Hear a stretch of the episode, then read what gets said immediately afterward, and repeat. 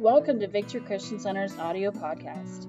We hope this message encourages you, and we look forward to connecting with you on social media or fccfmd.com.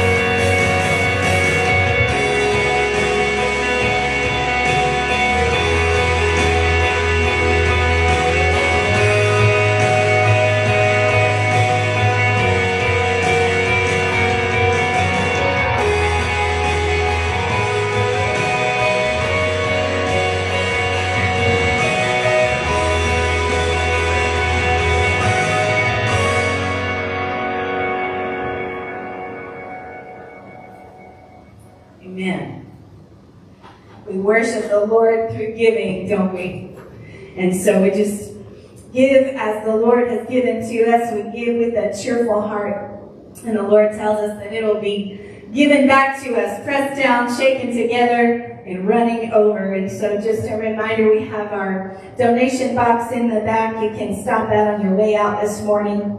But we're going to jump back into the series that we've been uh, in for the past couple of weeks. And so we are in um, are the building blocks of our faith. We're looking through the 16 fundamental truths of the assemblies of God. And so I want to see this morning if you can remember your verse from last week and where it was found. It was a shorter verse, but I am seeing some more Bibles this morning, so give yourself a pat on the back for bringing those with you today. Um, if you remember your verse, anybody remember what book it was found in? Titus. Titus 2.11 says, For the Grace. grace of God that bringeth Salvation. salvation hath Appeared. appeared to all Men. men. And the grace of God that bringeth salvation hath appeared to all men. Aren't you thankful for that truth this morning? Amen. And so before we get into the sixth fundamental truth today, um, we're going to do a little bit of review. And so I brought some of my son's favorite building blocks with me today. At least they used to be his favorite. Now he likes to build with Minecraft blocks on the computer.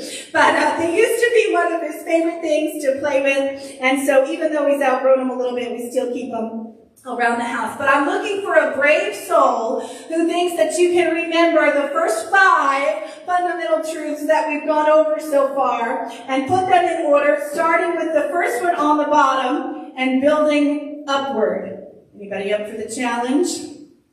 Think you can do it? Anybody? Brave soul. You're not graded on it. We're not going to give you a test on it. Promise. Cheryl will do it. I don't think I can. Anybody? Anybody? The scripture inspired. Oh, you gotta come up and put on. You gotta, you have to build them. The scripture inspired. The one true God. Is that right?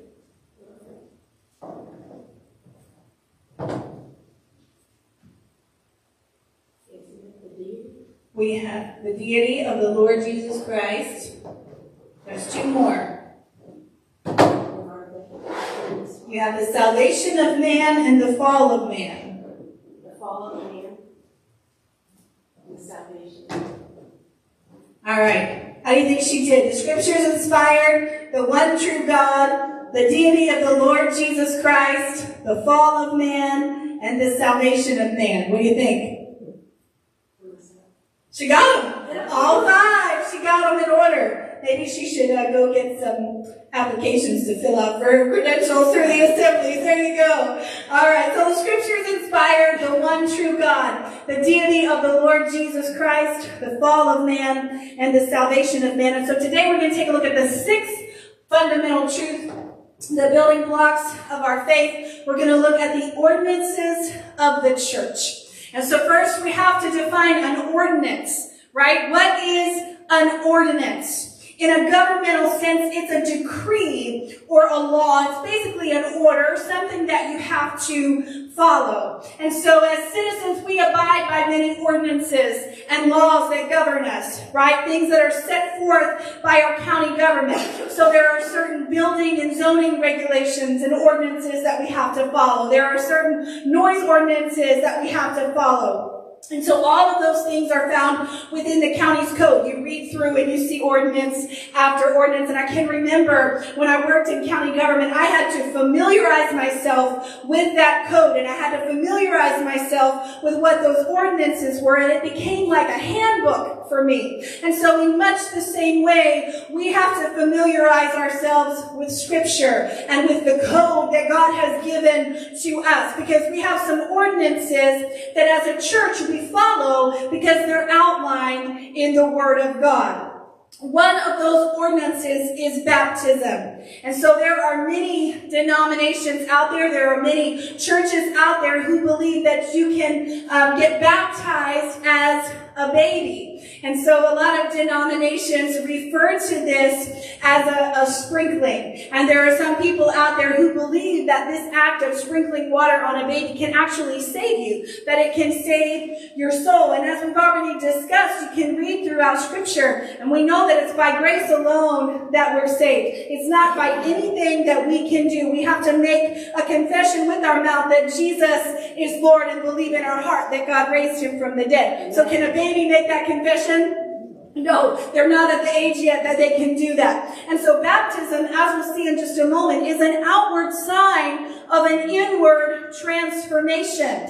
Last week we talked about the internal and external evidences of salvation. And so baptism is one of those external signs that you've made a decision to follow Jesus. It's where after surrendering your heart and your life to Jesus, you make a public declaration of that decision by following him in believer's baptism.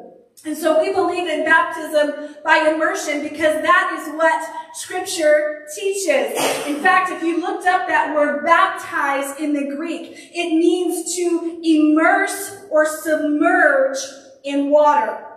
Jesus gives us this command in Matthew 28, 19 in the Great Commission. He tells us to do what? To go therefore and make disciples of all nations, doing what?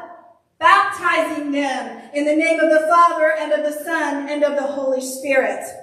Jesus himself was baptized by John the Baptist. And it was during this event we talked about a few weeks ago, we saw that beautiful picture of the Trinity where Jesus, the Son of God, is there being baptized. The Holy Spirit descends on him in the form of a dove and the voice of God the Father speaks from heaven and says, this is my beloved Son in whom I am well pleased. If you look at Romans chapter 6 and verse 4, scripture says, therefore, we were buried with him. Who's he talking about? We were buried with Jesus in baptism, in, through baptism into death, that just as Christ was raised from the dead by the glory of the Father, even so we should walk in newness of life. Our old self is now dead to sin. We've buried it, and now we're going to walk to a new life in Jesus, buried with Him in baptism and raised to walk a new life. Aren't you thankful for that new life this morning? Baptism is an outward sign that we've turned from our old ways, from our sinful life, and we've now decided to follow Jesus and the path that he has laid out for us, putting on the new self, which Paul describes in Ephesians as righteousness and holiness. And so if you've made that decision to follow Jesus, but you've never followed in believer's baptism, and you would like to do so, uh, we have a baptismal service that's coming up in mid-September, so you can come see me if you're interested in doing that. I had someone reach out to me this week asking about baptism, and so we were walking through what that looks like and why we why we get baptized and what what it signifies to the world around us. And so I was sharing uh, with this father about the baptism of his children, explaining that it's an outward sign that we've made a decision to follow Jesus. And he said, Pastor, we've decided, we've made up our minds, we're going to follow Jesus, and we want people to know that that is our decision. And so Paul, uh, so we, we see this um, in that first ordinance. We follow Jesus through believers' baptism. The second ordinance is Holy Communion. Baptism and then Holy Communion, which is sometimes referred to as the Lord's Supper. So Paul reminds us that each time we partake of those elements of communion, we proclaim the Lord's death until he returns. When we partake communion, we join with him in his suffering. And so here's what Paul says to the Ephesians in Ephesians chapter 5 and verse 30, which just so happens to be this week's verse. So if you're taking notes, you can jot that down. Paul says this in Ephesians 5 and verse 30. For we are members of his body, of his flesh, and of his bones. Think about that for a minute. We are members of the body of Christ, of his flesh and of his bones. And so the two elements that are involved in Holy Communion are the bread and then the cup of juice. The bread representing the body of Christ, the body of Jesus, the bread of life, the one who allowed his own body to be brutally beaten for us. Listen to the prophecy that Isaiah gave to us in Isaiah chapter 53 regarding the beating of the Messiah. He said, but he was wounded for our transgressions. He was bruised for our iniquities. The chastisement of our peace was upon him. And by his stripes we are what? We are healed. His body was beaten beyond recognition.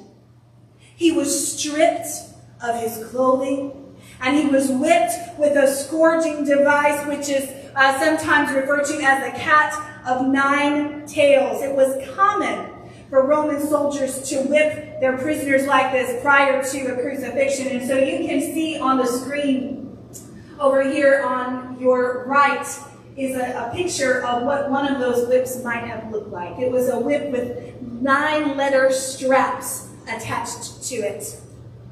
And to each of those straps were tied broken bone, even shards of metal. And you can see some of the metal shards that would have been tied to one of those leather straps. There were also some metal ball bearings that would first come in contact with the skin, and when they would hit it, it would bruise the skin. The skin would swell, and then these metal shards would tear it open as they wrapped around the flesh of that individual.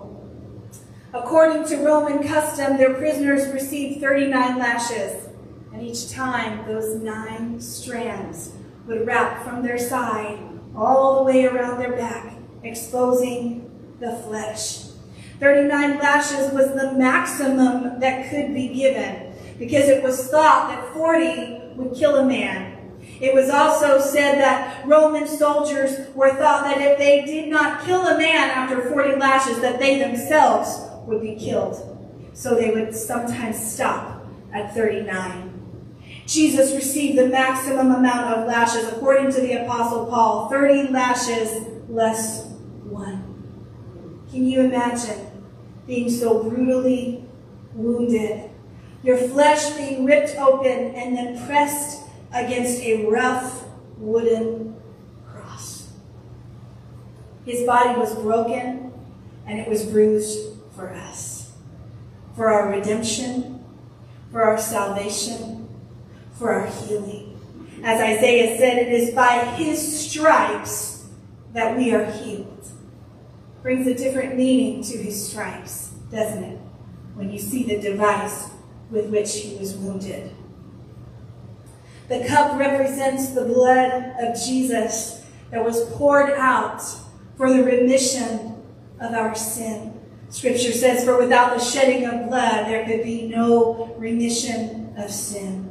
And so when the soldiers came to the cross after Jesus was crucified, they didn't break his legs as was customary, and by not doing so, they fulfilled an Old Testament prophecy that said not one of the Messiah's bones would be broken. See, soldiers would come up to the cross of those that they had crucified and sometimes break their legs to kind of speed up their death. Because if their legs were broken, they could no longer press up and inhale to breathe. And so they would very quickly suffocate. But when they came to Jesus, he was already dead. So they took a spear and they pierced his side and outflowed water and blood.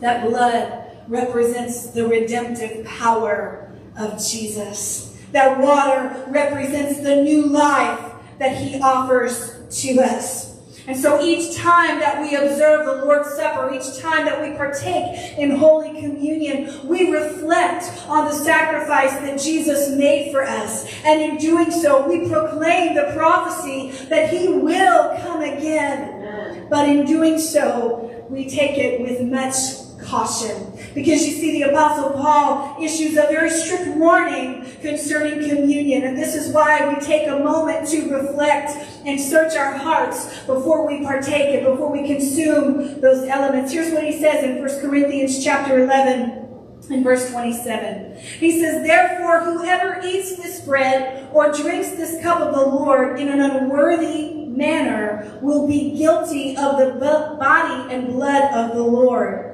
But let a man examine himself, and so let him eat of the bread and drink of the cup. For he who eats and drinks in an unworthy manner eats and drinks judgment to himself, not discerning the Lord's body. That's a pretty strong warning to us, isn't it? He goes on in verse 30 and says, It's for this reason that many are weak and sick among you, and many sleep. For if we would judge ourselves, we would not be judged. But when we are judged, we are chastened by the Lord, that we may not be condemned with the world. Therefore, my brethren, when you come together to eat, wait for one another. We take caution before we receive communion. And we say, Lord, is there anything in my life is there any area in my heart, anything that I just haven't wanted to deal with, that I just need to lay out on the table, anything that I need to bring to the altar before I accept what it is that you have done for me? And so the sixth fundamental truth of the assemblies of God is the ordinances of the church. Baptism by water and Holy Communion. Paul reminds us that because of the sacrifice of Jesus, we can declare that we are members of his body, flesh of his flesh, and bone of his bone. So we're going to take a moment this morning to just reflect and quiet our hearts. We have some music that's going to play. And I'm going to ask Dan if you would grab the communion elements that are in the back. And if you didn't get one on the way in, just slip up your hand and Dan will make sure that you get a cup and some bread. And we're just going to take a moment and ask the Lord to search our hearts today before we observe communion. Would you take a moment and do that this morning?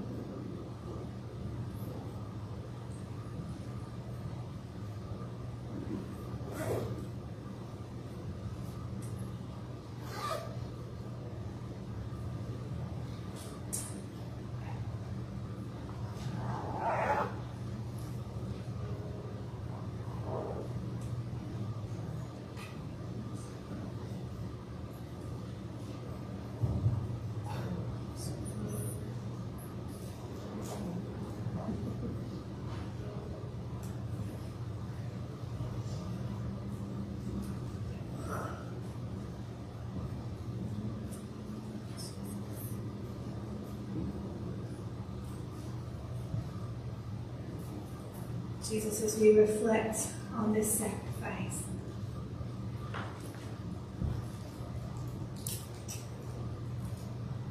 We thank you that you so willingly went to Calvary in our place. Lord, we can only imagine the suffering that you endured for us.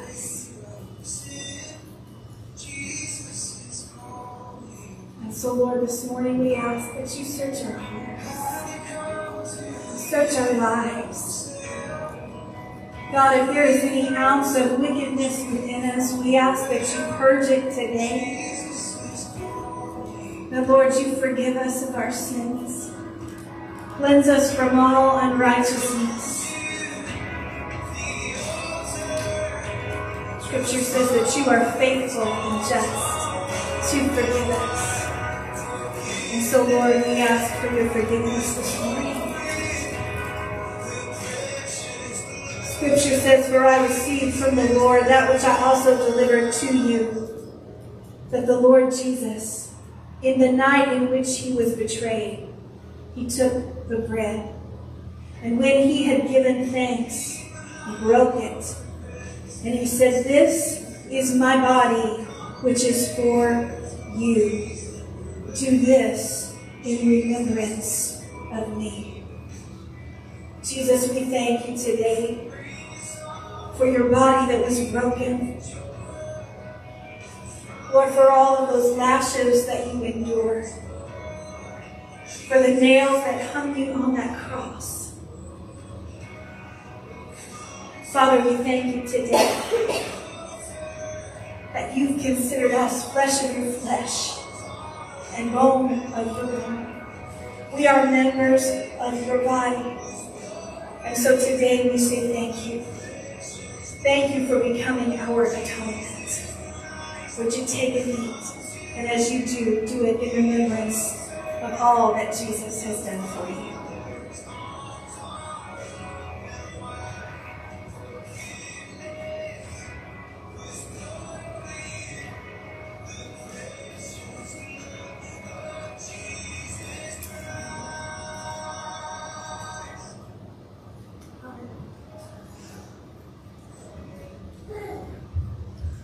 Same way, he took the cup also after supper, saying, This cup is the new covenant in my blood.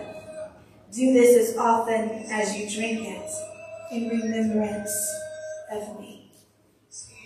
Jesus, today we thank you for your precious blood that was poured out for us. That Jesus, just one drop of your blood is enough to cleanse us and wash our hearts white as snow. We thank you that it is through your blood that we find forgiveness and redemption and salvation. That it's through your blood that we find our healing and our deliverance. And so, Lord, today I pray that you would wash us in the power of your blood. So as you take and drink today, would you do so in remembrance of what his blood has done for you?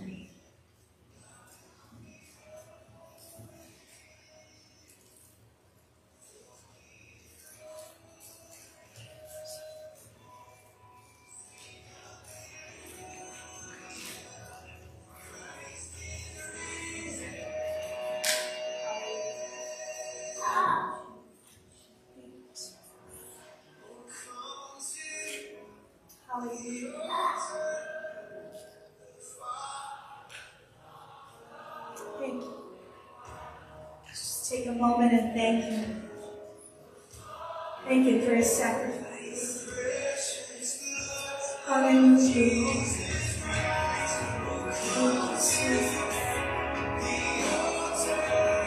Thank you.